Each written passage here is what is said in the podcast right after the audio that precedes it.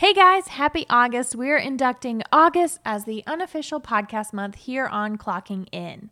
To kick the series off of podcast-related episodes, I'm answering one of the most commonly asked questions that I get about podcasting as a podcast producer. So how do I get my podcast on players like Apple Podcast App, Spotify, and more? If you're intrigued, this episode's for you. Hey y'all, welcome to the Clocking In podcast, the podcast for entrepreneurs and professionals making their way in the working world. I'm your host, Haley Gaffin. This podcast is produced and brought to you by Gaffin Creative, a podcast production company for creative entrepreneurs. Learn more about our services at gaffin creative dot com, plus you'll also find resources, show notes, and more for the Clocking In podcast. So let's clock in and get to work.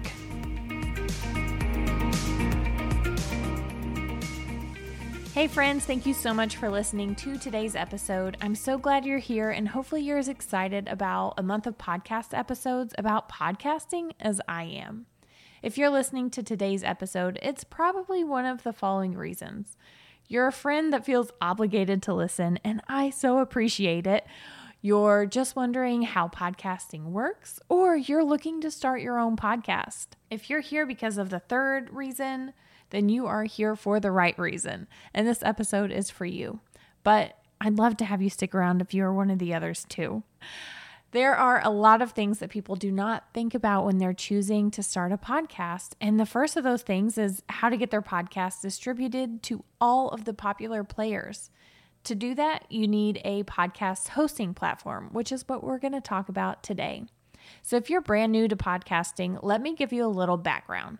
A podcast hosting platform helps you distribute your podcast across all players. Without one, your podcast won't live on any of the popular players like Apple, Spotify, Stitcher, et cetera. There are loopholes to this, but you're basically giving yourself a lot more work, so I won't get into that because I don't recommend it. There are so many options out there for your podcast hosting platform, and I have worked with most of them. So in today's episode, I'm going to walk you through three things to look for in your podcast hosting platform, along with a little highlight about the one that I personally use. So the top three things you need to look for are design, distribution, and price. So as far as design, when it comes to the design of your podcast player, you are going to want to look at both the internal and the external design. And what I mean by this is for the internal, you're going to want something that is easy to use and navigate, along with easy to read analytics. And then for the external design, you may want a podcast player that is seamlessly beautiful with your website. My favorite players are easily embedded into a site wherever I want to see them, which is really important to know if it's a possibility in your podcast hosting platform. Now, the second thing you want to consider is that distribution and how you're going to get your podcast onto every podcast player out there, like Apple, Spotify, Stitcher, Google Play, and so many others. While your podcast hosting platform allows you to upload your episodes to one place for distribution, you'll still need to submit your podcast's R S S feed to those outlets or players, and that R S S feed comes directly from your podcast hosting platform. Now, price. As a new podcaster, you're likely starting out with a few out-of-pocket expenses, so it's kind of tough to monetize before you really get started. But if you are given the opportunity to monetize your podcast, it is totally worth it, because there are expenses with podcasting, like a podcast hosting platform.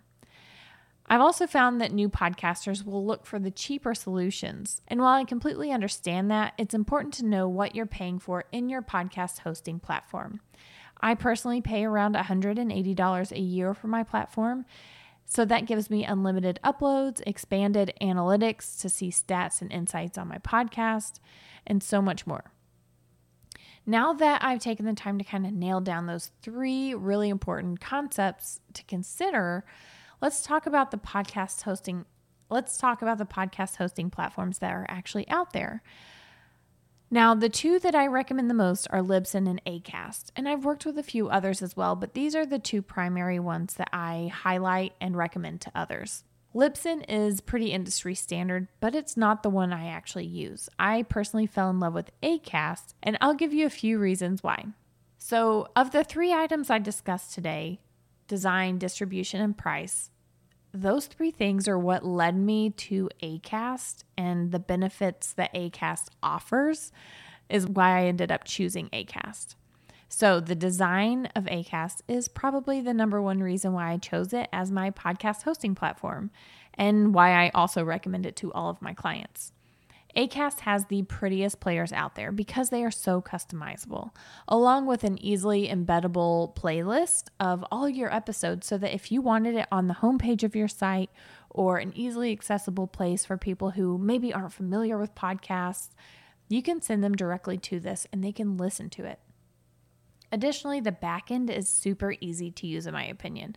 It's one page, you upload, schedule, publish, whatever you need to do. It's so seamless. Um, so from that seamless interface to uploading and to scheduling your show, all the way to the easy-to-read analytics, it is by far the cleanest and simplest podcast hosting platform that I have used. So I always recommend it. I've also worked with other industry standard podcast hosting platforms out there, but they do lack an ease of use that Acast has given me. So another reason that I decided to go with Acast was their customer service. And while this isn't something that I mentioned earlier in the episode, it does fall into the distribution category because many players will not pull your episode for whatever reason. Therefore, you have to figure out why. Maybe it's a caching issue. Maybe it just didn't refresh. In many of those big name podcast hosting platforms that we call industry standard, you don't get a personal touch of customer service where you can chat with them or you get an immediate response, or even if they're out of town or like on delayed hours, you still get a message that says that so that you know when to expect a message from them. I have absolutely loved my interactions with the Acast team and felt this way before it was even Acast. It used to be a company called Pippa. Now, along with the lines of distribution, Acast does take care of handling all of your distribution to all the platforms once it's set up on Apple and Spotify with the simple click of a button, which I love. So for Apple, they offer specific instructions on their site, and then same with Spotify, you can either use it the old school way of like connecting it through a button or by submitting it through your own account with your R S S feed. I still do recommend submitting your show to all of the important players that you want to guarantee you are on and doing that manually. This and this is something that I do for all my launch clients so that they don't have to worry about it.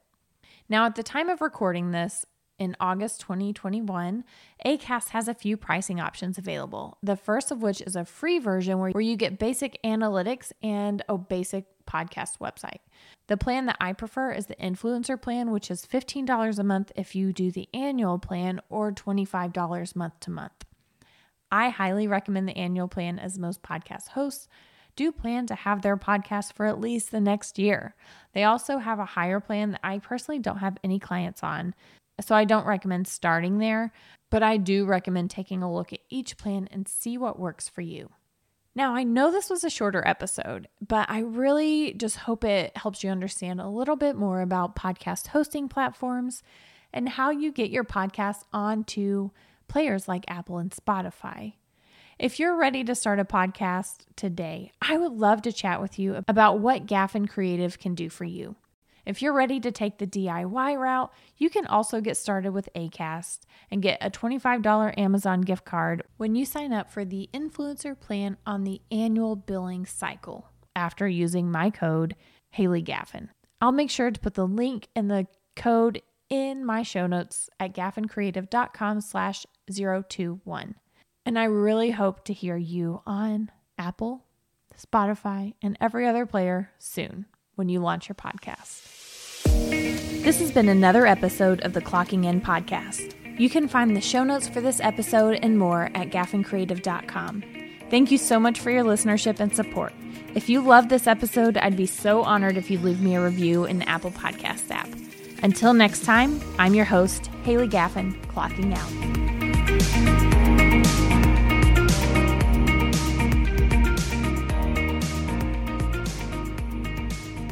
Hey guys, thanks for sticking around. I realize I haven't really been cheering anyone on at the end of my episodes, so I'm bringing it back. Today, I am cheering for my latest podcast client's launch. Trina Little just launched the Video Reframed podcast today, where she shares all about using video for your business. Head over to trina little dot com or search for the Video Reframed podcast on your favorite podcast player. And yes, she is also using Acast.